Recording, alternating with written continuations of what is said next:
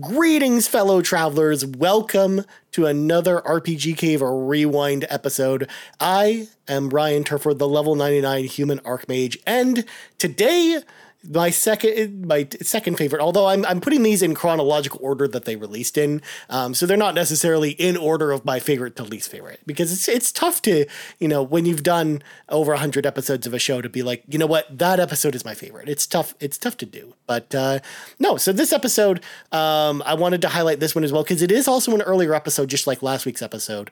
Um, and it's an epi- it's a question we get from time to time still because I know we do have a lot of new listeners joining the show and they might not have actually gone back and listened to this episode.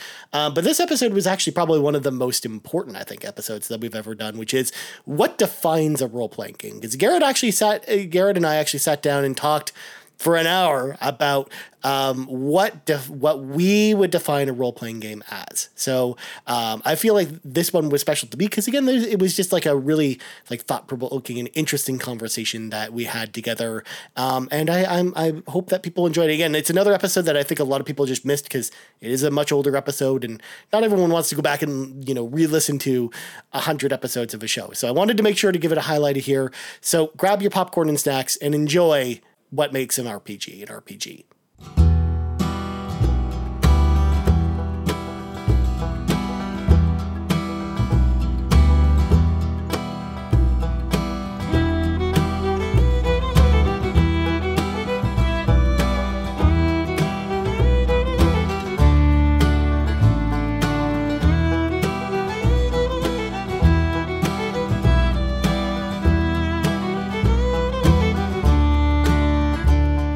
Greetings, fellow travelers. Welcome to the fourth level of the RPG Cave. I'm your level 99 human Archmage, and I'm joined, as always, by the level 99 Elf Ranger, Mr. Garrett Bland, the blandest of explosions. Garrett, how you doing today, buddy? Oh, I'm I'm doing great. I actually woke up late, so this this is not my my second cup. This is my first oh, cup of coffee. I'm still God. waking up and uh, but I'm doing really well. I'm I'm ready to talk some more RPGs. That's good. I know it's been a long week for you. With I think yeah. you're doing jury, jury duty this week, right? Uh, it was it was all court. Um, it ended Thursday, thank goodness, and um, I don't have to deal with it anymore. oh, thank God! Oh man, that that sucks. Well, obviously, of course, this is not a jury duty podcast. This is an RPG podcast where we talk about RPGs, except for right now. So let's clear the dungeon of those ex- pesky mobs and talk about what's going on with this show. Of course, if you like what we do, please consider subscribing to us right here on YouTube. Uh, just search the RPG Cave on YouTube, or if you're listening to us on audio feeds and you want to support us that way as well, um, again, you can just click the link in the show notes and it'll bring you right to the, the, the YouTube page. You can check us out there. Because again, a video version of the podcast comes out every Saturday. So we encourage you, of course, to check us out there. Not only that, but other things will be coming to the YouTube channel this month, and that's all I'm going to say about that because uh, we are playing some stuff for, for that are going to go up there. Of course, though, if you would also like to support what we do, um, you can continue supporting us over on patreon.com slash you me capri throw a little tip in the old tip jar. You get this show early as well as other exclusive content or other all of our shows early over there on Patreon as well. If you would like to do that, you can definitely go do that. Also, last bit of housekeeping before we get into the show proper. Next week, Garrett is E3 because, yes. and I should yes, say next week. Although honestly, when you're listening to this, it'll be this week because we record these a, a, week in advance. Um, but mm-hmm. next week, Garrett and I are going to be super busy during E3. We actually are not going to be able to make our normal recording time, so um, yes. there's going to be a little bit of a lull between uh, this episode that you're listening to today and then um, when the next episode comes out, because essentially we'll be recording our next episode on the 19th um, pr- provided there's no changes. But the upside is that even though you have to wait and you know a, a, little bit longer for the next episode um, we'll turn that around that episode around much quicker so basically as soon as we finish recording it you know that afternoon or the next day mm-hmm. um, we'll have that episode up but then you'll have a little bit more time between that and the next episode so just wanted to throw it out there that if the release schedule seems a little bit weird for the next couple weeks it's all E3's fault. You can blame E3 for this because um, Darn you, I know uh, Garrett's gonna be busy over on, on Shack as well as um, his own stuff, and then Sean and yep. I are going to be streaming a lot of the press conferences. Uh, like our during our normal recording time next week, the Xbox conference is happening. So obviously, we're, we're all going to be paying attention towards that. Yeah, exactly. Um, isn't the next episode Chrono Trigger? Is that the one that we're doing next? No. So the next episode is going to be our ah. kind of reactions to E3 reactions to E3, as well as going over predictions. Uh, like because we're gonna Got we're it. gonna grade ourselves, Garrett. We're gonna see who had who had the better predictions. Oh, we'll see. But two weeks or two episodes from now will be the Chrono Trigger episode because I Got know it. you're chomping at the bit to talk about that one. Um, I was staying up late last night, and that's why I slept in. I stay up late uh, beating this game. I'm there. Oh, it's I'm over. Like, you beat it? I'm at the no, no. I'm in the. I'm confronting Lavos. It's like I'm okay. in right in front of that big weird monster. what, it's whatever like it weird, looks like, like, spiky turtle thing, whatever the heck Lavos. Yeah, it's like a leviathan. It's like I don't know where his eye is per se. It's like it's yeah. something. It looks interesting. it's something. But yeah, I, it's something. But yeah, so we'll be talking about Chrono Trigger a lot in the next couple weeks. So um, prepare yourselves, friends, because that's going to be like the first like big uh, game we do a deep dive on. Because I know a couple people have asked us like, hey, if you're going to talk about a specific game, please tell us ahead of time because we want to you know brief ourselves, prepare our, prepare yep. our bodies for that. Well, prepare. enough about that, Garrett. Let's read from the secret texts. Our topic this week what defines an RPG? This one has actually been proposed to us multiple times by, by people on Discord who have asked. Um, I know Mr. Nasty Boost, for example, threw uh, the question on the very first episode, asking us to mm-hmm. do this, as well as a couple other people. But uh, I mean, to be fair, this is one of the first episodes that Garrett and I talked about even doing. So uh, this That's is something uh, we had planned all along, uh, much to the chagrin of people out there. So First of all, before we kind of get into um, what we personally think about that, and, and I'm going to go to you, Garrett, in just a second to kind of ask for your definition of RPG, I thought I would go to the Oxford Dictionary because the Oxford oh. Dictionary has role playing game listed in the dictionary. So I thought I would read the, uh, the, the literary definition of a role playing. So game. the official definition that that we should abide by. Officially, is that, is that correct? Yeah, but this definition again is very loose, and you'll you'll understand why after I read it. So, an okay. RPG, according to the Oxford Dictionary, is quote a game in which players take on the roles of imaginary characters who engage in adventures, typically in a particular computerized fantasy setting, overseen by a referee. So this that's a interesting like last bit at the end there. Yeah, I, I, the, I, didn't expect that one. The referee would be like the dungeon master if you're playing Dungeons and okay. Dragons or or uh, pen and paper RPG. But obviously, if you're playing, you know, a computerized role playing game, you don't really have a referee. I guess the referee in like a, a, a, RPG video game would be like the systems, like the the hard coded yeah. systems in the game, and you're and that's kind of what, what keeps everything in check essentially whether you win or lose like a certain task, it's up to the system itself, up to the game itself, really. Yeah. So, and that just yeah. kind of differs from game to game. Of course, that's just the literary definition of an RPG, which yeah. again doesn't cover all RPGs or anything like that. But it, I think it's a good a good place to kind of start with kind of our base. So, Garrett, I'm going to start with you. To you, mm-hmm. what defines an RPG? Well, I wouldn't. That that seems like a broad definition, the Oxford Di- Dictionary one. Because if I apply that definition to a lot of video games, I'm thinking a lot of action games could be RPGs. Mm-hmm. I'm thinking Zelda could be an RPG, which you can argue it is. Yeah, uh, I'm not saying it isn't, um, but I, I can understand. Like for us, we know what kind of we can focus a bit more of what an RPG is, and I think RPGs has a few type of, of categories or checklists that that goes into my head. First is I, I think what the Oxford Dictionary says. Um, you are a character or a handful of characters in a fictional setting. Yeah. That's probably the first part that that crosses my mind. It can't be a puzzle game. It can't be anything like that. It, it has to be you. You're a character or some sort of avatar um, that you're controlling, and and that is you know, you're you're controlling it, and you're going through Garrett, the story Puzzle or whatever. Quest is technically, in a lot of ways, a puzzle RPG. just look on your face just says it all. I just love I love this. Yeah, I, I, don't, I don't want to even go into that type of um, puzzle games are puzzle games to me. When yeah. you say puzzle RPG, I'm just like, no, no. That, There's puzzle, actually puzzle probably is a very silly game, so I, I just thought I'd throw that there because that was the first thing that leapt out of my, to me as soon as you said puzzles can't be RPGs, Garrett. I mean, right. clearly there's one. It's on the PSP. You can go play it right now. Yeah, of course.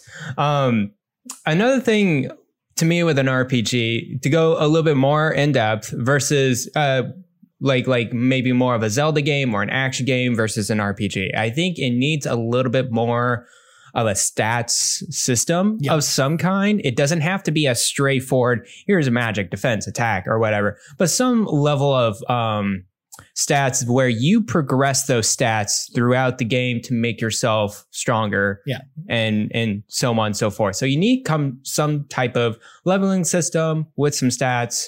Um, I think that's that's very essential to an RPG. Um, and I think the last thing that I I particularly would like to see in RPG, I don't I don't know of any other games that doesn't have this, some sort of extra skill system mm-hmm. of some kind, not just a regular attack and defense, but you have like other types of maneuvers um, that add strategy to the RPG, um, and you you attain these in whatever means necessary in the RPG, whether it's leveling up, whether it's progressing through the story or whatnot. Mm-hmm. Um, I think that's another essential uh, part of it as well. Um, and I think the last thing that every RPG needs to have is a story. Yeah. And it needs to have a very compelling story um, to make it a very good RPG. Um, whether it's a group of characters or a character by yourself, um, it needs to have some sort of story with that character um, to even make it a role playing game. Mm-hmm. And I think that's probably cover most of my bases of what an RPG uh, the definition of an RPG should be. Yeah, and um, honestly, I agree with most of the points you made there too. Like for example, the stats thing. Definitely, I, I think that's definitely key to it qualifying as an RPG. That's one of the core RPG mechanics. Mm-hmm. Uh, when you look at a lot of games that that what you when you try and group them into the RPG genre, uh, you have that's one mm-hmm. of the first things that comes to my mind is like what kind of stat like how is it stats driven in an RPG way? For example, again, is there a leveling system, and are, yes. is your character kind of experiencing growth over the course of the gameplay, um, not just the player growth that you're experiencing by becoming more familiar with the game, but more so um, is the the character that you're playing as growing in, in some particular way, yeah. whether it's through um, level based stats like strength and, and magic, or um, in other ways. I, I, think that there are other ways to do it besides just doing like hard coded numbers. But right, you know, hard coded numbers are like the easiest way to tell if it being tell it it's an RPG or it's going towards that because again, that's a very definite callback to again pen and paper RPGs like Dungeons yes. and Dragons, like Werewolf, like Vampire the Masquerade, where they are very. Have you played Dungeons and Dragons? I did. I, I, used to play in okay. uh, high school a lot. Yeah. And uh, nice. D&D was was very fun. I actually really loved it, but one of the things I didn't love about D&D was just a lot of dice rolling. It, uh, it a lot a, of dice rolling. it, it, became a bit of a pain, but I, I love kind of the using your own imagination to kind of you know think of these adventures and kind of you have a, a, a picture in your head that might be different from some, one of your other party members yeah. of, of, you going on the same kind of quest together. So um, it, it's really interesting and it gives you a lot of creative freedom, I think. Um, versus like a, a you know a video game RPG. Um, mm-hmm. Whereas obviously a video game RPG, you know, you're kind of locked in the box of the game's mechanics. So I definitely think I agree with you with, as far as uh, stats and stuff like that. Um, I also think of equipment management is definitely a big part of RPGs. Like okay. having you know some kind of equipment progression throughout the course of the of the game. Um, whether the the equipment itself is as basic as like you know changing between weapons that have like very minor stats weights uh, uh, attributed yeah. to them to versus something like Final Fantasy where it's like they're the the stats are heavily weighted on specific items uh, or weapons and you want you want to make sure you have um, kind of the latest or best gear kind of as you go along through the adventure. So um, mm-hmm. I think equipment definitely plays a big part into um, making a game an RPG. Um, and like you said, the story, I think, it, it, I think you can have an RPG without a good story, but then it just in a lot of ways it starts to go into the camp of you know a not so good RPG or like a, yeah. a it, it, kind of fails in the RPG department. But it definitely is all about story because again, you're trying to like play the role of a of, of a character um, or a party uh, that's going on this journey. So there has to be some kind of story that brings you you the the player character into the experience and kind of how, mm-hmm. allow you to take the role of that character. And it's something I also talk about a lot with with licensed games. Where kind of the best licensed games are the games that make you feel like you're playing that character from that license. That's um, true. And RPG, the best RPGs are the ones that make you feel like you're in that world. You that make you feel like you're the, those party members and kind of going on the journey along with them. Um, so I definitely think the story is definitely a big part of that. Um, but as far as like the the combat in in in a role playing game, I think that just depends. And we're going to kind of get into kind of the, the subgenres and kind of define each one of those individually in, in a few mm-hmm. minutes. But uh, Um, I definitely I think combat can with, be varied for sure.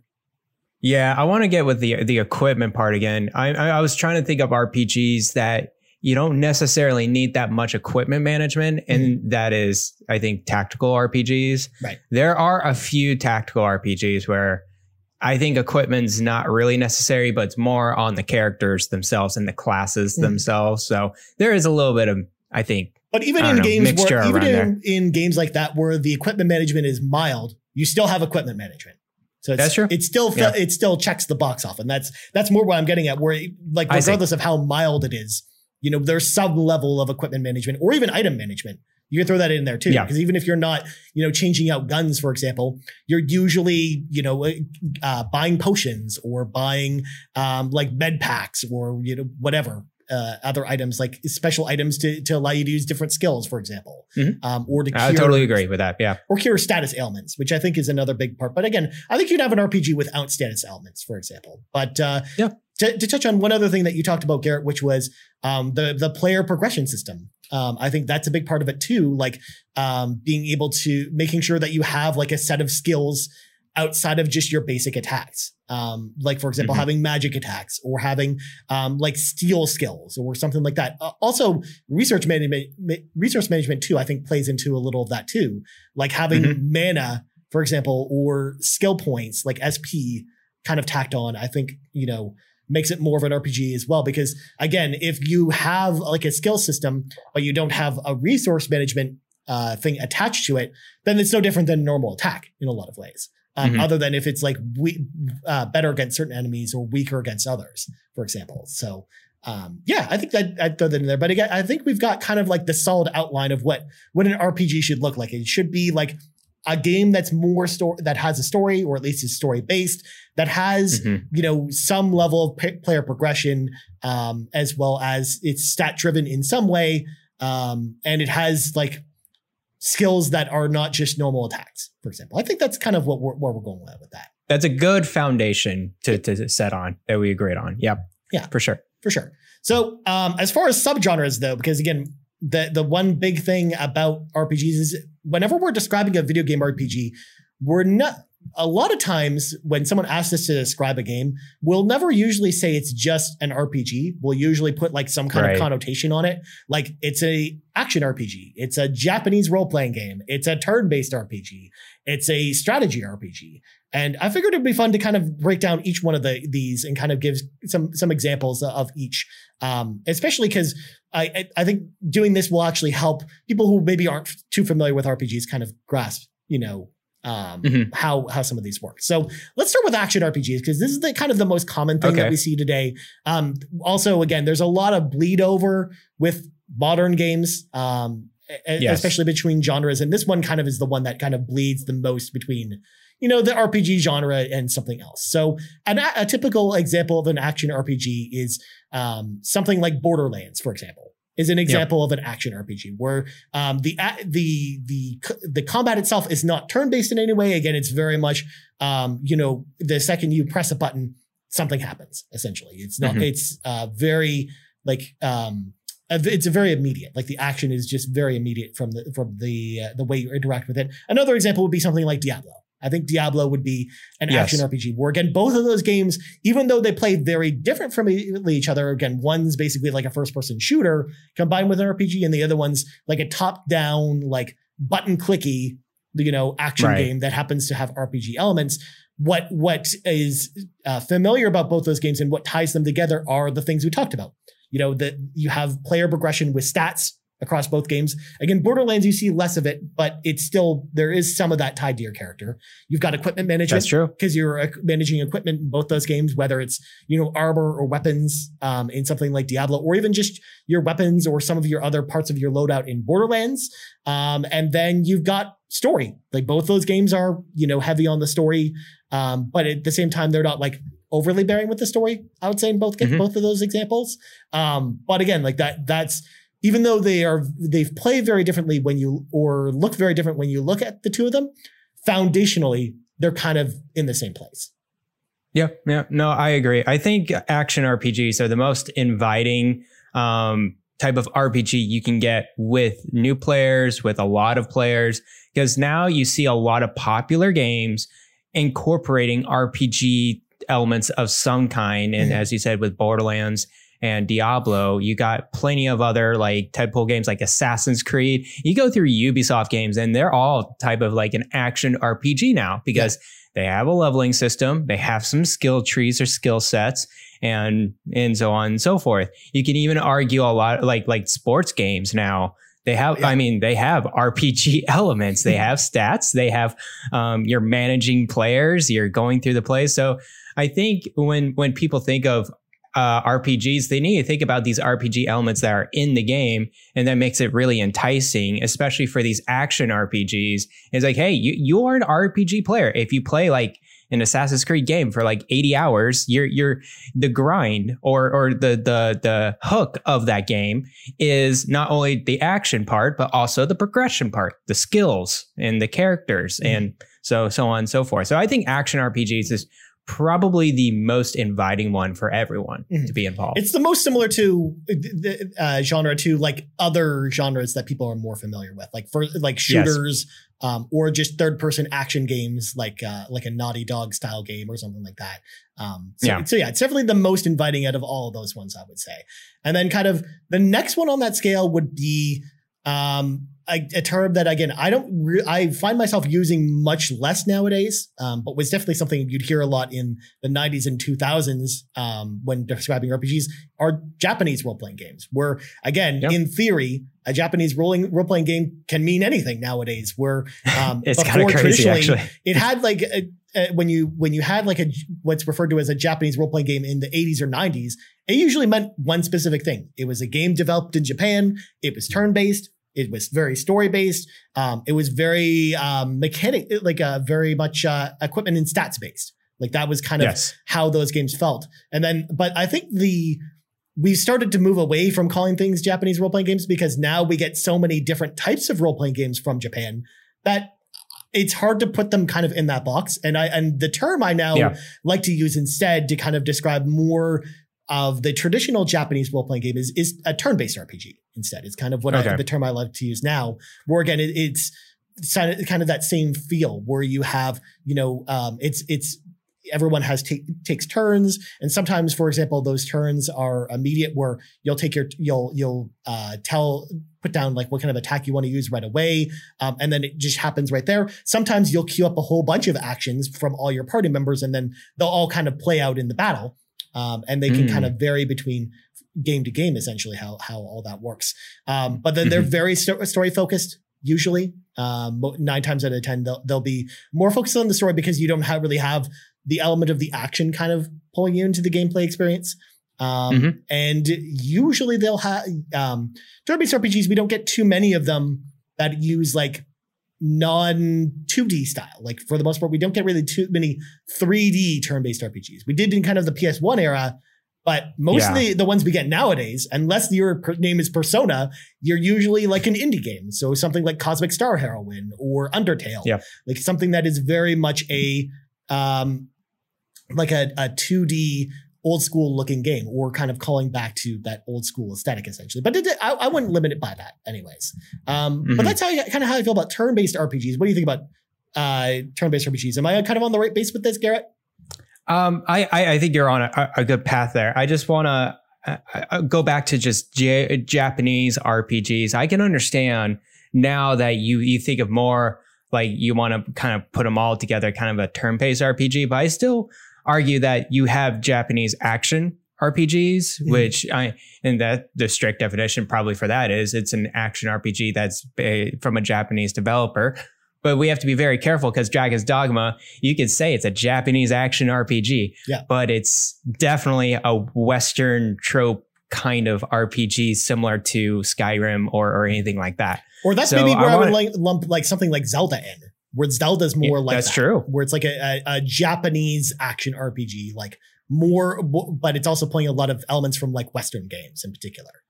Mm-hmm. I mean, you can argue Final Fantasy 15 and, and the future Final Fantasy games. Those are going to be the Japanese action RPG. That's going to be the like probably the the most uh, sim- symbolic type of games for that genre. Mm-hmm. Um, but yeah, I I want to make sure I, I got Japanese RPGs in my head. It's more of a you it's a Japanese trope. And what I mean by that is it's you can feel an essence of of influence of Japanese culture in there. Mm. And and some sort of like, I don't know, anime aesthetic could be, or any other kind of culturally influence that's based off of that region of Japan. I, I consider more of a Japanese RPG than than anything else. And it can have systems of turn-based or action or or whatever mm-hmm. um, like that. Um, so yeah, I, I kind of think of Japanese RPGs more along the like along the lines of that. And then turn-based RPGs, you can put them in that category a little bit, but I think more turn-based RPGs now is that there's a lot coming from from um, the West as well. Yeah. Um, and, and as you said, you know, um, all those games and even indie games.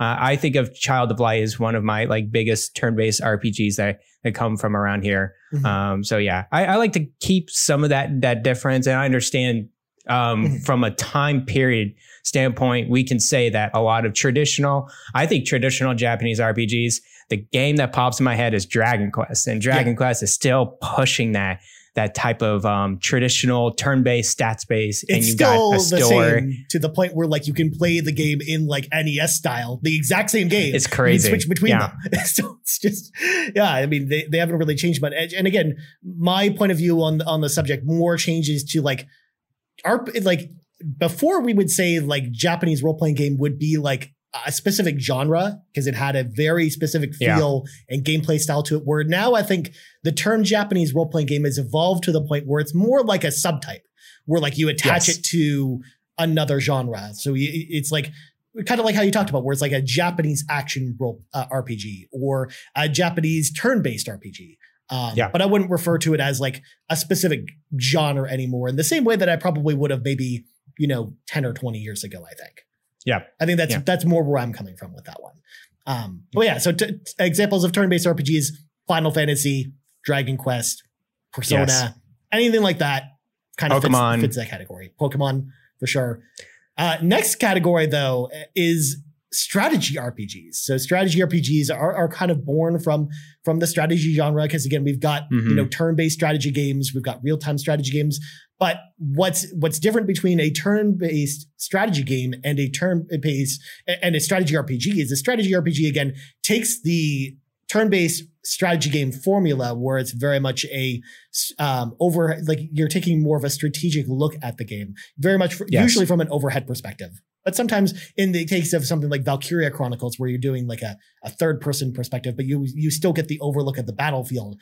It almost feels like you're commanding troops, but you yeah. you bring in the stats elements, you bring in the level progression, you bring in the story elements, you bring in all the other stuff that we talked about that makes an RPG an RPG, and then combine it with the strategy element that you see in a, a turn-based strategy game like Civilization, for example.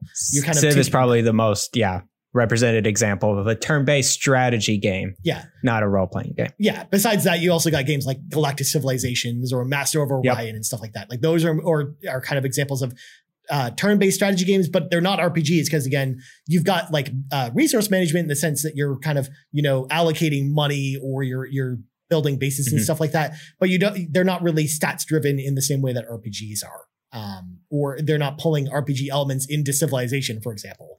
Um, mm-hmm. And again, examples of this would be like Fire Emblem, Shining Force, um, Disgaea. I think those are like the three kind of more prominent um, strategy RPG series that I can think of. Um, but for the most part, they're very niche yeah. nowadays. Yes. We don't yes, see them too are. often. Project Triangle Strategy is another one too.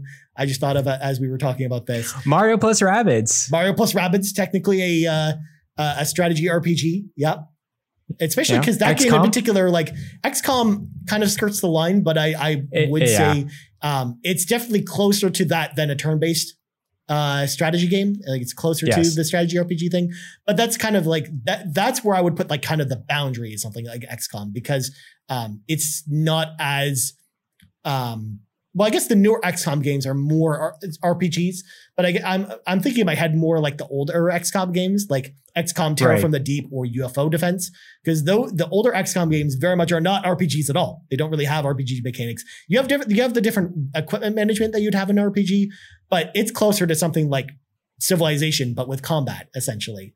Um, versus yeah, same the, thing with Gears Tactics, right? Like yeah, um, it has it, it does have characters and you're progressing them, but you're not really progressing stats in any way, right? Or you don't you're really not, have like levels for the characters or anything like that. that's that. true. Yeah. Um, versus again, the newer XCOM games, you're definitely right. Like XCOM um, 2 or like um, XCOM Enemy Unknown, for example, like those are definitely more uh, ter- like uh, tactical RPGs, essentially. Mm-hmm. Mm-hmm. But yeah, yep. th- that one seems pretty easy, pretty cut and dry, anyways. Um, again, the second you start to introduce all of those other RPG elements that we kind of talked about, that that's what changes it from like a strategy, like a turn-based strategy game to like a strategy role-playing game, essentially. Yep. But we don't see those too often because again, they're very niche. Unless you were, unless you had a PlayStation Vita, because we had lots of them on Vita. We had like Natural Doctrine and some other weird ones there. But uh, I, I Square Enix, uh, come on, we need Final Fantasy Tactics of, of some kind, please in a presentation. I know it'd be too good to be true, but I I don't think a lot of people really um, or, or publishers see them having a wide audience or mm. a big audience, and that's why they don't really lean into it these days. But they do, they definitely have an audience. Fire Emblem, um, I know they're not as the series is not as successful or near successful as other RPGs, but mm. it's still pretty good yeah. for for what it's on. It found an audience, and it's and I think they're really trying to um,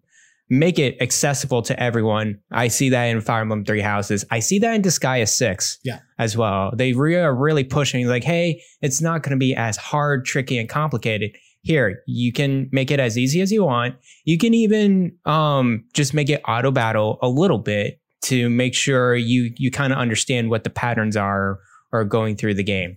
Um, so yeah. Well, a game like Disgaea too. The the the crazy thing about that is like when you look at the publisher NIS who publishes Disgaea, yeah. like that's like their big franchise is is a strategy that's RPG, true. which we never see from like anyone. Because again, even with a game like Fire Emblem, I think it's probably the most popular current mm-hmm. strategy role playing series, but it's not like Nintendo's cash cow or anything like that, or or the thing that makes them the butts. Right. Disgaea is very much like the make or break franchise in a lot of ways for NIS, where it's like NIS makes a lot of really interesting RPGs, but like their main one, like the main series that's like kind of tied to their name, to the point where like their mascot is a Disgaea character, like it's, Pretty, it's crazy or, to think about. Or whatever. Yeah. Yeah. Yeah. Uh, it's kind of crazy to, to see Disgaea still being out there and they're, and they're really pushing it to, uh, put it in all current gen consoles. It's like you have all the Disgaea games, I think, on Switch now. Yep. Or, or at least most of them. Well, I think Disgaea um, 3 and 2 are the ones that are missing. Right. Yeah. That's correct. Yeah. And, um, but, but, but also, most of them are on PC. On, most of them are on PlayStation 4 as well. And again, the same two are mm-hmm. missing three and two. For some reason, they haven't ever done like a remake of those. Or I shouldn't say that because they actually did a remake of two on PSP. And, and that's available on Vita if, if you want to go get it from the Vita store. And Disgaea 3 is on Vita as well. Oh, that's true. I forgot about that. So yeah, I guess mo- mm-hmm. most of them, if you got a PlayStation Vita and a PlayStation 4, you've got pretty much all the Disgaea games there. So there you go. Uh, yep. but then the last kind of RPG genre, unless I'm missing any, Garrett, and you can correct me in a second, okay. uh, MMOs are a genre yes. that we should talk about as well. And, and again, we're not going to probably dive too deep into MMOs here because again, we've got a whole MMO episode that is going to come at you guys later in uh, down the road. We're going to kick that one down the road a little bit. But what defines an MMO is essentially um, taking the RPG fan, uh, formula, making it basically multiplayer only, and then expanding it to however many players you want to have in a world. Again, an, an, an, what basically defines an MMO versus like a multiplayer RPG is essentially having like more than 50 players at a time yep. in a, in your RPG world, essentially, and just having like one giant world that is usually on like a server blade uh, that usually supports somewhere in the range of like 250,000 to 500,000 players essentially. Yeah, like like a, ton of players. yeah, not only that, but usually like anytime you'll go into if you anytime you want to explore a dungeon or do like a raid or an instance, you're not playing by yourself. You're usually playing with anywhere between four party members and 52. So depending mm-hmm. on what you're doing, um, that's kind of what defines an MMO versus a, a, a, more traditional RPG. Also, most MMOs too um, can either be action based, so games like TERA, um, for example, are pretty much just action RPGs that happen to be MMOs because of how because of the player count. Essentially, mm-hmm. is kind of what makes it yeah. an MMO um, versus a game like Final Fantasy 14 or a game like World of Warcraft, which is more cooldown based. So it's much closer to a turn based RPG in that sense, where essentially you're taking you're essentially taking your turn, and usually um, the turn the turns are very quick because usually your your everything has like a global cooldown of like three or four seconds. So you can usually mm-hmm. initiate a, a, a, command every three or four seconds, which again makes it feel more like a turn-based RPG that just happens to be played played out in real time. If that makes yes. sense. Yes. Um, I think um, Elder Scrolls Online and New World, like it, it is cooldown based, but I would argue they're really trying to modernize it and make it more action based mm-hmm. by adding a little bit more dodging and weaving. You you because in like World of Warcraft or anything like that, you really can't dodge unless you add a buff to to yourself or anything like that, right? Yeah. Is is that my understanding? Yeah. Um, well, I mean, there it's less about dodging attacks um, than something like Final Fantasy 14, where most of the mechanics of those bosses are like all kinds of things you got to dodge. Like the, it'll show you okay. on the ground. Here's the part where the place where the attack's going to happen. Don't stand here. You're going to die, kind of thing. Right.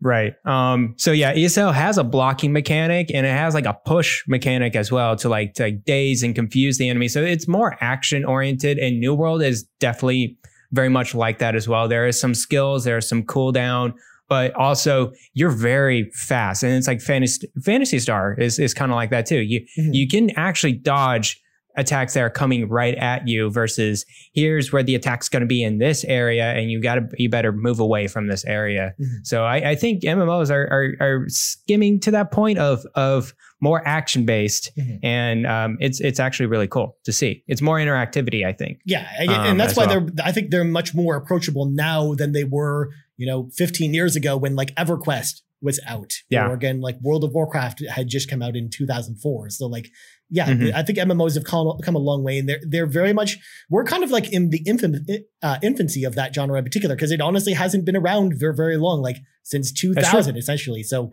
uh, what you especially when you compare it to other genres of RPGs, because again we've had action RPGs or turn based RPGs or strategy RPGs since like the 80s, so they've had much more time to evolve, and we're we're kind of seeing like a lot of the final forms for some of those. Whereas MMOs, mm-hmm. we haven't really seen kind of the final form of the MMO yet and kind of what MMOs can do um, going forward. So yeah, and, and the biggest thing with with MMORPGs, as you know, um, with Ryan, you can sink in a crazy amount of hours, and there is no end.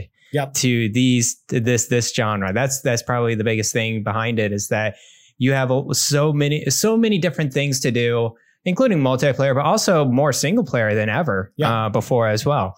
Um, and you could just keep grinding and just keep doing what you're doing. And if you like that game, that could be your one game that that you could play for just just for a while. It just so. it lasts forever. I mean, and yeah. and even something like even though Destiny, for example, I wouldn't consider an, an MMO basically based on just the play count.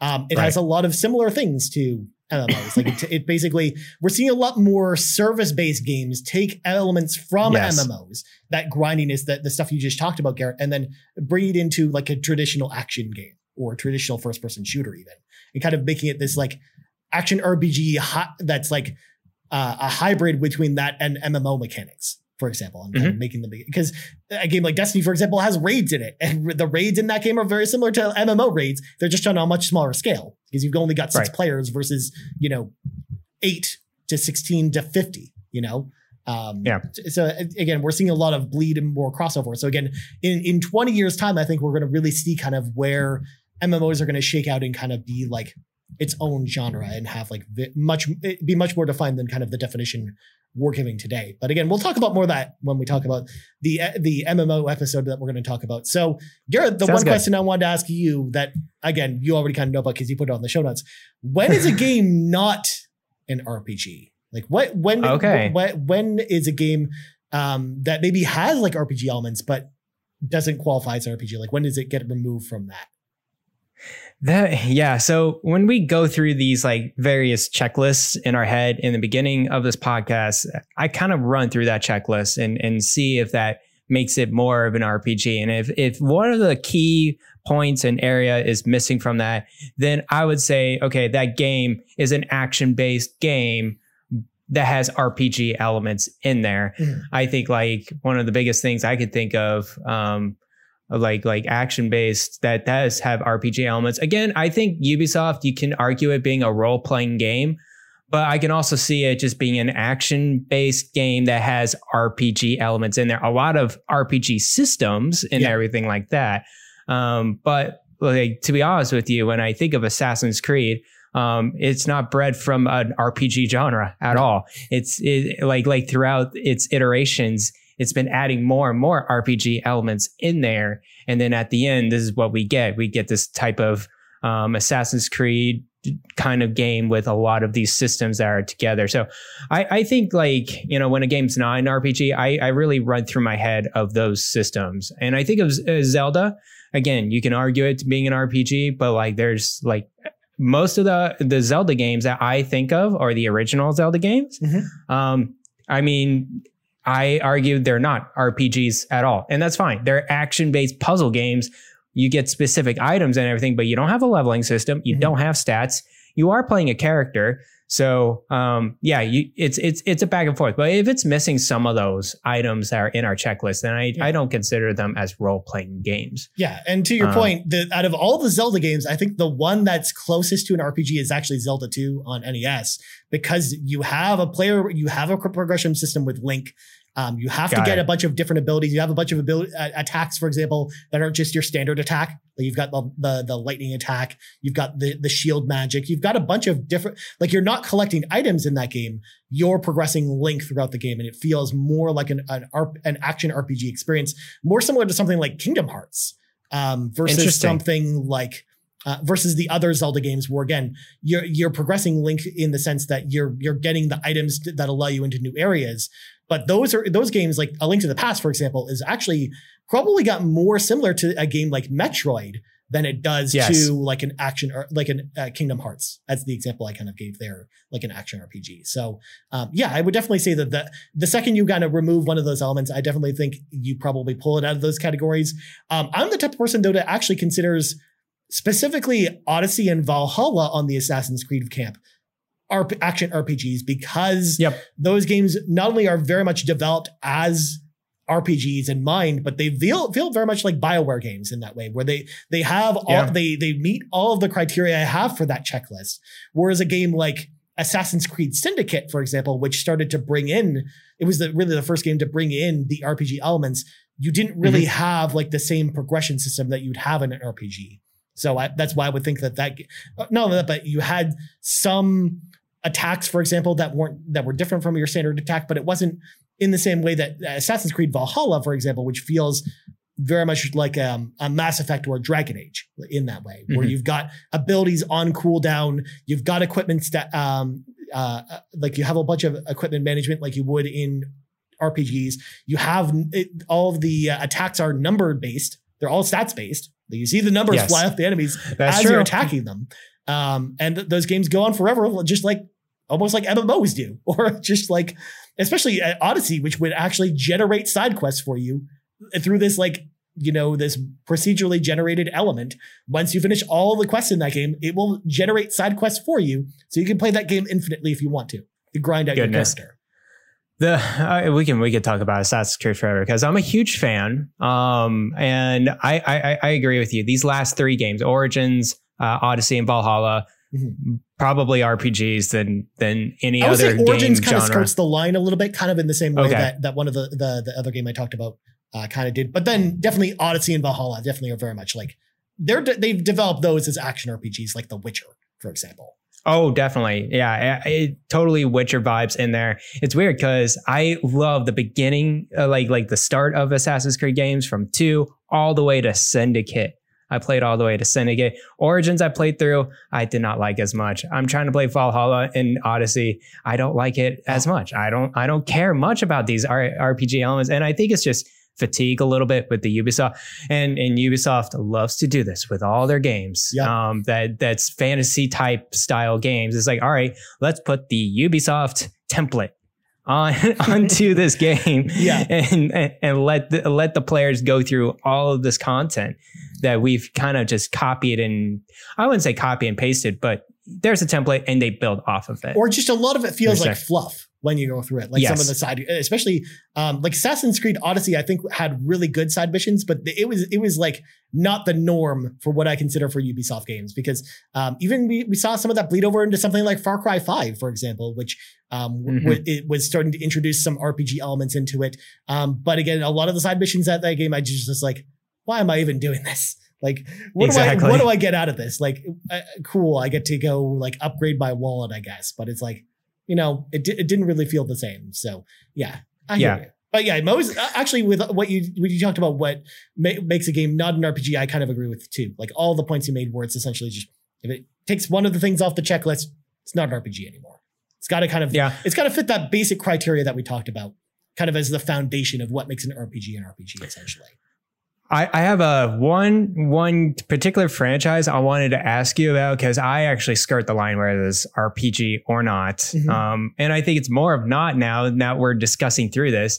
Um, have you played the Dishonored games? I have. All? Yeah. Uh, okay. Do you consider that as an action stealth based RPG? I think it's another game that kind of skirts the line, but more so, I think it's on the line. It's outside the line of being an RPG. It's just it's close yes. to being an RPG. I, th- I think it's it has a lot. I think those games have have a lot of RPG elements to them, but I think that it's missing kind of the stats based thing that we talked about yes. from the foundation. I think that's kind of the key difference between that. So I definitely don't think that those games are RPGs. They're close though. They're close to. They're very RPGs. close. But I, I would, and, and I think that's what makes them likable too. Like if they didn't have those RPG elements, I don't know if I would ever play as Dishonored because the mm-hmm. stealth phase are like for me, they're so tense. They're yeah. so like I don't know behind the scenes or whatever. Um, like I would so say before, out of Arkane's games, I would say the closest yeah. that actually fits an RPG is Prey. The the Prey. Oh, that's true. A couple from uh, a couple years ago, like the reboot of Prey, uh, because that had a lot of really deep, you know, RPG uh, like stats based elements in that game. Like it really felt more like a, an action RPG. Like I would consider that an RPG versus Dishonored because it, it goes mm-hmm. more in that RPG direction than a game like that. Do you think a lot of these games that that we think of fantasy type style or like anything that's not sports related or puzzle related or whatever, do you think everyone's just trying to put that RPG elements in there to just to create the fluff or create the content or trying to satisfy some sort of grind in in their games versus if they didn't have RPG elements in there? What do you, what do you think of that? A lot of these types of games adding RPG elements does it really benefit them? I feel like there uh, must have been some kind of market research done or focus group testing that, that was yes. done to that may basically told companies that putting RPG elements in their games make the player feel more invested in the experience. I think that's okay. like for example, if your fan, if your um, you know fantasy soccer team in FIFA has RPG elements according to that, like you're you're you progress and stuff like that. It's like that extra carrot on the end of the stick that essentially yes. tries to like get you to keep playing the game and kind of st- try and stick with the game longer. I think that's kind mm-hmm. of where that comes from. I don't think it's necessary to add fluff, but I think it's to, to add replayability or add, you know, playtime to games that might not have had yeah. that before. Um, for example, a game like FIFA, for example, if it didn't have RPG elements, if you didn't have the whole FIFA Ultimate Team set um, game type, like how much can you say you would actually continue to play that game every single week? Like it might get stale um, versus mm. if you're progressing, like even if you lose a match, you feel like you're progressing in some way. Um, so yep. I feel like that. I think that's where it comes from more than anything. I see. Yeah, I, I totally agree with that. Um, before we get into questions and everything, I just want to mention one subgenre that we didn't really touch upon. Mm-hmm. Um, and that is, well, Western RPGs is like a type. So it's like Japanese yeah, RPGs. It's more like a subtype. It, yeah. Yeah. Yeah. Going more focus, CRPGs. Oh, that's uh, true. Com- computerized RPGs. It's a very niche um, type of RPG. It, it, stems from probably like older uh, type of RPGs that we see in, in Western role playing games, like the original Fallout. Um, and then you can get into like Pillars of Eternity. Um, but yeah, it's it's the games that you're kind of it's it's it, my understanding. It can be turn based or action based. It's mm-hmm. but it's isometric. You have a handful of a party together, and it's kind of more or less dungeon crawling or going through a story of some kind with your characters. I think the the biggest um, game that's out there that's a CRPG is Divinity Original Sin 2. Yeah. Um, and those types of, of, of role playing games where you're kind of panned out and then you control your characters all around, but it can be turn based or action based RPGs. So, mm-hmm. do you have any history with CRPGs or anything like that? I have. That? In fact, I talk about I've talked about it a few times. I can't really get into CRPGs at all. Um, I've tried many times, whether it's Baldur's Gate 2 or Icewind Dale yeah. or um, again, Pillars of Eternity or Divinity Original Sin. Like I've played all those games and just can't get into that genre for whatever. It's, it's almost like too rigid for me. Um, but yeah. more than anything, I think actually what it call what those games call back to more to is not so much old school RPGs from like the 80s on your PC, but more so traditional Dungeons and Dragons or like paper yes. RPGs, where they they very much feel like paper RPGs, but on your computer screen, essentially. And in a lot of ways, that's where a game like Baldur's Gate came from, because um, mm-hmm. Baldur's Gate, developed by BioWare, was very much a uh, Dungeons and Dragons licensed game, and they wanted to translate the exact kind of Dungeons and Dragons experience to a computerized role playing game. So essentially, mm-hmm. that that's where a lot of that genre really comes from. Is um, games like that. But then again, you've got much older games again because that genre has been around forever, like since like the early, yes. like the the late '80s. Um, like anything from like Planescape Torment or just so many different like big box PC so games. I'm weird. trying to picture them all in my head right now. Right, right. Going back. Um, and I think it's it's much more actually open now to a much wider audience because they're putting it on console. Yeah, and they're they're trying to make it more modern than than any before. I hmm. think what's the most recent one? It's like Dark Alliance, right? Well, you've um, got well, no, the dark the new Dark Alliance is a um it's an action RPG. It's a third person. That game. one's an action RPG. Yeah, yes, but I would yes. I would actually say the most recent one would be Disco Elysium. Would probably be the, the Disco Elysium is yes, yeah, yeah, because that just came cool. to consoles recently too. So there That's you true. go. But Garrett, let's get into some of these questions because it's 50 minutes into the show. We had a pretty lengthy discussion. I think we covered all our bases on this. One. No, don't be sorry. I, I, think it was a good conversation, anyways. Um, Great stuff. So, obviously, we had a question from last week that we mentioned we were going to discuss this week. So, let's start with mm-hmm. that one. And this one, it's going to take a few minutes for us to get to through too. This one comes to us from Blaze Knight at Blaze Knight 0923. And he asks, You are tasked with directing an RPG with a Star Fox cross F Zero setting slash character roster. What type of RPG is it? And how do you write these two series together? So obviously we've been talking about RPG subgenres. We've defined them, Garrett. So now we're gonna we're gonna take on the example of developing our own RPG. So what type of RPG would you make this F Zero Star Fox game, Garrett?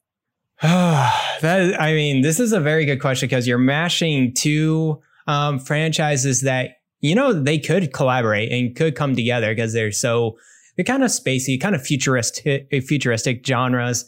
Um, for me, the type of RPG I think of in my head instantly, and this is what I just want for Star Fox in general, let alone F Zero, um, is a kind of a story based Bioware type of RPG. Um, I, I don't want it like like squad based or anything like that, but like have characters, have a narrative driven towards it, and the basis of the game is is two things. One is that you're on there's there's multiple different planets.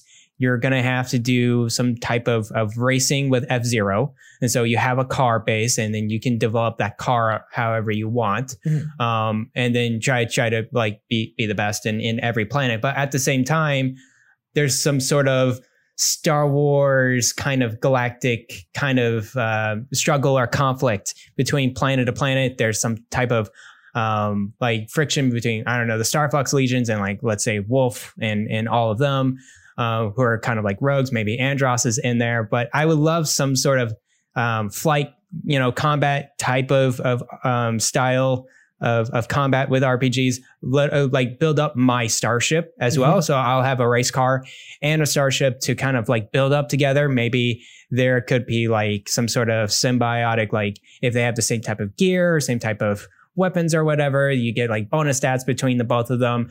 I don't want a character driven shooty based RPG with this. It's all about the vehicles. It's all about the car. It's mm-hmm. all about the starship. And then like characters will have interactivity in, in relations and everything like that. So that's that's the type of game I'm thinking of in my head when I think of Star Fox Cross F Zero. The hilarious thing, um, Garrett, is literally I have like a completely different game pitched in my head. Good. Whereas no, I think it's really good. Uh, where I think that the game that I was kind of picturing with this question is more of a more of a turn-based RPG because when you think about these two okay. franchises, they couldn't be more different from each other. The only similarities between the two of them are they take place in the future and then they both involve vehicles. That's it. Yes. That's the two similarities between those two games. So um, obviously there's alien races, for example, in F-Zero. So it would actually make sense for you know, the Star Fox universe to be part of the F Zero universe because like Star Fox, Fox McCloud or Falco, they're kind of they're aliens. They're anthropomorphic they aliens, are. but they're still aliens in, in, in versus humans. Obviously, if you put them in the same world together. So um, that's maybe how I would see them kind of crossing over and then kind of my, for my four party members, I would select uh, Fox and Falco from Star Fox, and then uh, obviously Captain Falcon, but also I would say Dr. Stewart from uh, the original F Zero, who fi- pilots the Golden Fox. And then as oh. you play through the combat again, um, because there you could have like kind of on foot, like um, it'll start with the characters on foot and then, because obviously the F Zero characters can still fight usually using their fists. For example, Captain Falcon, we see him in Smash, does the Falcon Punch. Falcon Punch could even be a skill you use, for example. It, it writes itself, right? And then obviously with the Star Fox characters, they've got, they could be more of your range characters. They've got a lot of guns, for example, like uh, Fox mm. and Falco have like blasters and stuff like that. So um, that's kind of how you have your party makeup where you have the F Zero characters are more like your melee characters, and then the, the Star Fox characters are more like your support kind of ranged characters mm. essentially in your turn-based party. And then uh, you'll build up a meter in combat that will allow you to summon your vehicles. Um, whether uh, it's the F Zero okay. characters, you've got your cars, or the the Star Fox characters with the Arwings, and then each of those vehicles will have different abilities, like uh, like skills that you can use along with that when you basically have them out, and it's like a temporary thing essentially. And as far as how I would incorporate that into the open world, I think you can summon your car or your Arwing anywhere you want in your world in order to travel the world and stuff. Um, and then maybe there are certain areas where you have to use the, the car and certain areas where you have to use um, the Arwing. Um, but maybe that's maybe that's kind of where my mindset is. But again, I've always just got turn-based RPGs on the brain, Garrett. So um, that explains kind of where I'm coming up with this one. But I think that I think that way you kind of even up even the playing field between the different characters because obviously mm-hmm. if you could have like if you could just play as the characters with the Arwings all the time, why wouldn't you just do that? Like why play as the SER characters? Um, whereas okay. I think having like a, it be turn based really balances out the difference between the characters in a way that makes sense to have in one game. Um, that, yeah, that's a good point. Um, do you think in this turn based game is it going to be all on foot, all on a planet, or do you imagine have some vehicle uh, focused and some. I suspect it would uh, be like my play, plan would, would be like something like Cosmic Star Heroine, where okay. essentially you t- you the the you're mostly you're not really doing much space exploration, but you're going. Uh, you can go from planet to planet. At, once you once you progress yeah. to a certain part in the story, um, just like again, like uh, so many classic like uh, SNES RPGs where you're on foot for a portion of the experience. Maybe, you know, they're marooned on the planet, for example, and they can't leave, for example. Like you can build some story reason into why they can't, you know, go mm-hmm. into space. And then um, as you progress, you'll you'll un- get more and more uh, modes of transportation, the ability to go to between different planets. That's kind of where I where my mindset is on this game. Either oh, way, it would be a very wacky awesome. game because both those franchises are kind of weird, and then kind of mish- mashing them together would be uh, it'd be a bit of an odd one. But uh, yeah, that's true. That would be one to one to play. So there you go. I, I Blaze that. I hope that answers your question because we had like two like very different ideas. Completely different. I love it though. I I would totally play both games. yeah, so. I, I, think you could do some some fun things with with those settings. And in fact, I think when when thinking about this question between last week and this week, I felt like this makes more sense than like a Metroid F Zero crossover because we had that fake yes. rumor years ago of like them uh, of the uh, F Zero and Metroid crossover. And everyone was like celebrating. They're like, "Oh, this would be so awesome!" And I'm like, I was the one person I think who was like, I don't know if that's such a great idea because again, it's like it's kind of weird. They they play yeah. so differently from each other, and it just again, it feels like F Zero and Star Fox make more sense together because again, they're both vehicle based. They're mostly about vehicles and less about the on foot stuff. So um, yep. I, I, think it makes more sense to mash these together than something like Metroid. All right. Next question comes to us from Adam AJ Sandoval at Anime Gaming Lift on Twitter, and he asks if you were to revive one RPG franchise, which would it be? Personally, I would revive Legend of Legaia uh, which was actually a PlayStation 1 game for those that haven't played it. Okay. So, um, Garrett, to give you uh, some time to think about the, your answer to this question, um, the one that I, I, would normally just say Parasite Eve because I say Parasite Eve on every show, I feel like. So I'm going to be less boring and say something different. Honestly, the, the one RPG franchise I would love to see come back from Sony first party is Legend of Dragoon. The, from okay. the PlayStation One, um, I, I, think we had heard rumors around around Bluepoint doing like a Legend of Dragoon remake uh, for so long. Uh, obviously, that hasn't planned out, panned out yet uh, because we haven't gotten another one. Uh, fun fact about Legend of Dragoon: they did have a PlayStation Two sequel in the works for the longest time, and it ended up actually being canceled, unfortunately. Um, mm-hmm. Not only that, but I don't know which studio would do that now because Sony Japan was the developers behind that game. Uh, in fact, fun fact, uh, Shuhei Yoshida was like one of the producers on that game before he kind of moved into like one of the higher roles over at Sony. So it's just funny looking back on that game and seeing how many of the top people at at uh, some of the Japanese side of Sony were like worked on that game essentially. Um, but yeah, it's cool. this big epic um JRPG that that is turn based, but it had this action element to it, almost like Super Mario RPG, where like when you're when you would initiate an attack, you'd have to press mm-hmm. the button, time the button at a specific time in order to uh, either not miss or actually to do more damage. And it was combo based too. So um, you, as you would progress through the game, you would learn um, different attacks that would have like more and more uh, uh like things you had to chain together. So sometimes you had to have, you'd have to time like 10 hits that would happen at specific intervals while you were doing your attack. So it's kind of this like nice risk reward kind of thing where you can mm-hmm. take you can do one of this more simple combos that deal less damage, um, or you can do like one of the more complex ones. But if you screw up the combo, then you don't do as much damage or you'll just miss completely. So um, yeah, I thought that was always a, like a really interesting RPG game that just never got a sequel or never got remade. It's stuck on the PS1. It's beloved. People love that game, but for whatever reason, just Sony never did anything with it. So that's the one that I would say I wish would come back the most. Obviously, though, Parasite Eve is kind of the other one, but I've talked about that to death on other episodes. Uh, Garrett, what about you? Um, yeah, I've, I've been thinking about this for, for quite a while. There's a lot of um, RPGs that I, I don't think of in my head um, that, that are just gone forever or stuck in a, in a certain platform. Just for me personally, the games I played. Uh, mm-hmm. but the one franchise that I would love to see to come back and have just a fresh take on it um, is actually Advance Wars. Okay. Um, I, have played probably like a, a, handful of hours of the older games, and I really like the um, the strategy RPG behind it. It's very unique compared to any other strategy RPG I've played, and people mm-hmm. are trying to mimic it right now. It's just not nowhere near close. I think, man, I just think Advance Wars more of like a it's a weird thing to say, but red alert. Yeah. Like, like it is a military type of game where there's bases all around and you're trying to like control all the bases that you can.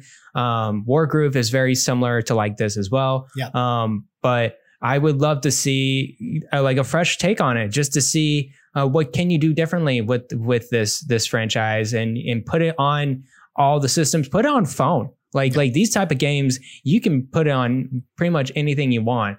Um, but yeah, like I I love these type of games. I can play with these hours on end, and I would just love uh, like a, a, good take on on on Advance Wars. So what do you think of that? I mean, it's been so long since we got an Advance Wars game. Like the last yeah. one was that GameCube third person shooter um, that oh, I'm blanking no. on the name on that tried to take like Advance Wars but turned it into like a third person shooter and it was real bad. Um, so yeah, Advance Wars was was really fun. Um, it, that's another game too. Going back to like our RPG genre talk, that kind of skirts the line of being more of a turn based RPG, uh, more of a turn based strategy game, but has yeah. enough RPG elements where I would qualify it as an RPG. So it's like right kind of on that line where it's it's most more closer to again something like Command and Con- a turn based Command and Conquer that is also an RPG essentially and less goofy yeah. than that game.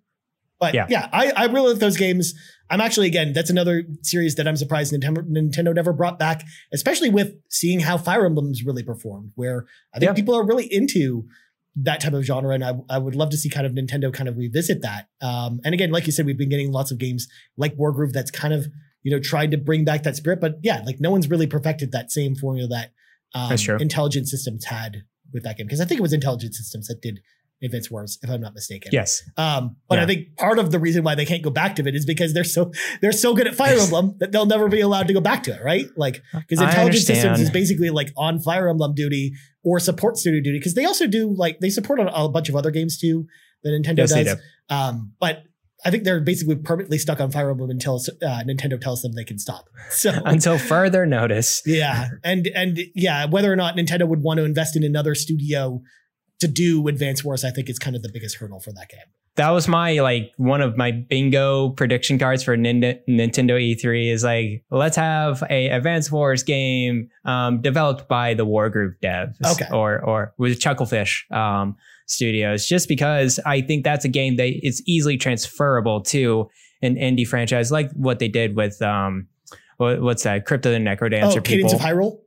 Cadence of Hyrule, yeah, yeah. yeah. I, I think that's another easy franchise that you can lend off to an indie studio and and see what they could do with it. I'm actually kind of surprised um, after Cadence of Hyrule, we didn't really see more of that. Like we haven't really seen like Nintendo really pair mm-hmm. with a lot of indie studios with their IPs. Like I thought, like when they did Cadence of Hyrule and it was really successful, I, thought we were going to see more of that. So I'm actually kind of surprised yeah. we haven't yet.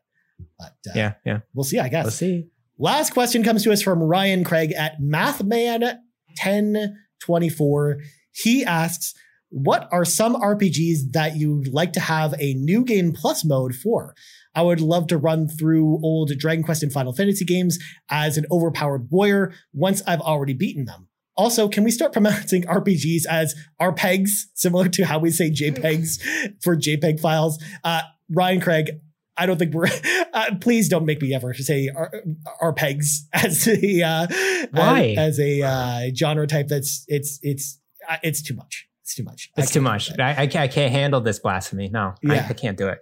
as far as New Game Plus, I rarely the type of player that likes to play New Game Plus in games, mainly yeah. because I, once I, I finish a game, a lot of times I'm on to the next game and kind of, you know, not continuing to go back to uh, a game. So the only reason why I would want to have New Game Plus is to have like a story reason for doing New Game Plus. Like a game like Trials of Mana, for example, I think did really did New Game Plus really mm-hmm. well because once you finish the the game, um, you actually had this additional story section that happens after you do New Game Plus essentially with that game. So um, I thought that was really interesting. It gave you a reason to go back and do it. So uh, whereas mm-hmm. a lot of times, like for example, when Marvel Spider Man gave you New Game Plus, it, it, was like, oh, I can go back into the city, I guess, with my powers again and play the story over again. But there's no other reason why I'm doing this. So why why am I doing right. New Game Plus? Right. So um, that's kind of how I feel about New Game Plus.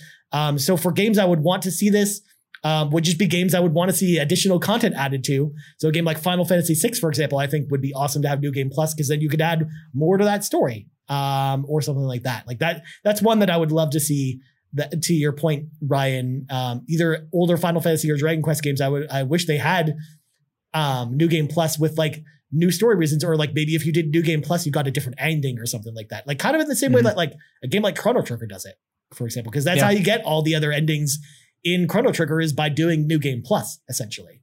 Um, yeah. So I wish that you know more SNES or old school RPGs did that back in the day, because um, it was such a neat thing with Chrono Trigger. So that's kind of how kind of how I feel about New Game Plus. What do you? What about you, Garrett? What do you think about this question?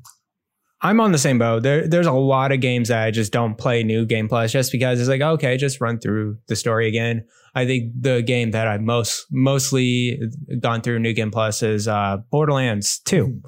Just because um, the the you get new, you just carry your skills and you can go to different skill trees and so on and so forth. It doesn't add a story content or anything like that, but it does the enemies get stronger. The enemies have different elemental resistances and um, weapons are just higher level. You're you're just you're just keep grinding that that that level and until you just become the most badass thing ever, right? Mm-hmm. So um, I I think Borderlands 2 does a good job in a sense of um, just carry progression and and everything like that, but not nothing like a story. Um, yeah. I think the biggest, um, other than Chrono Trigger, I think the biggest thing that that does this really well is NieR Automata. Yeah, um, where you have a bunch of different routes to it, and you kind of have to play well, three see, or four you haven't times. really finished the game until you've beaten it three times, essentially. That, like, that, that's why I hear. Yeah. So, well, it's it's the same with NieR Replicant, the, the new game that came out too, where it's like there's a whole bunch of different endings in that game too, and there's like there's a reason to go back and play that. But but yeah, so that goes back to more what I'm talking about, where there has to be like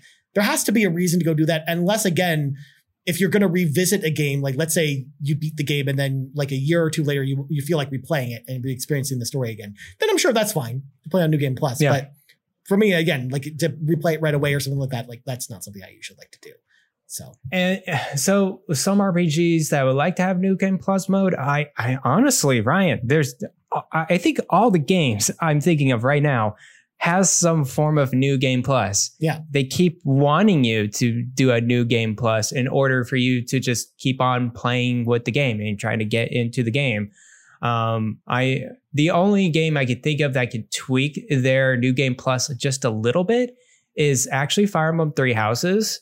Mm-hmm. Um, mm-hmm. when I actually restart my new game plus to um, to do a different route for for the Fire Emblem game, you're you're kind of like a clean slate. You carry, I think you carry some sort of level of stats or everything, but yeah. you know your characters are gone and everything like that, and it kind of sucks. Actually, I would love to have like two different types of new game pluses, where one's like you're just an overpowered person and you could just just trudge through the story as fast as you can with all your characters, all your skills, all your stats.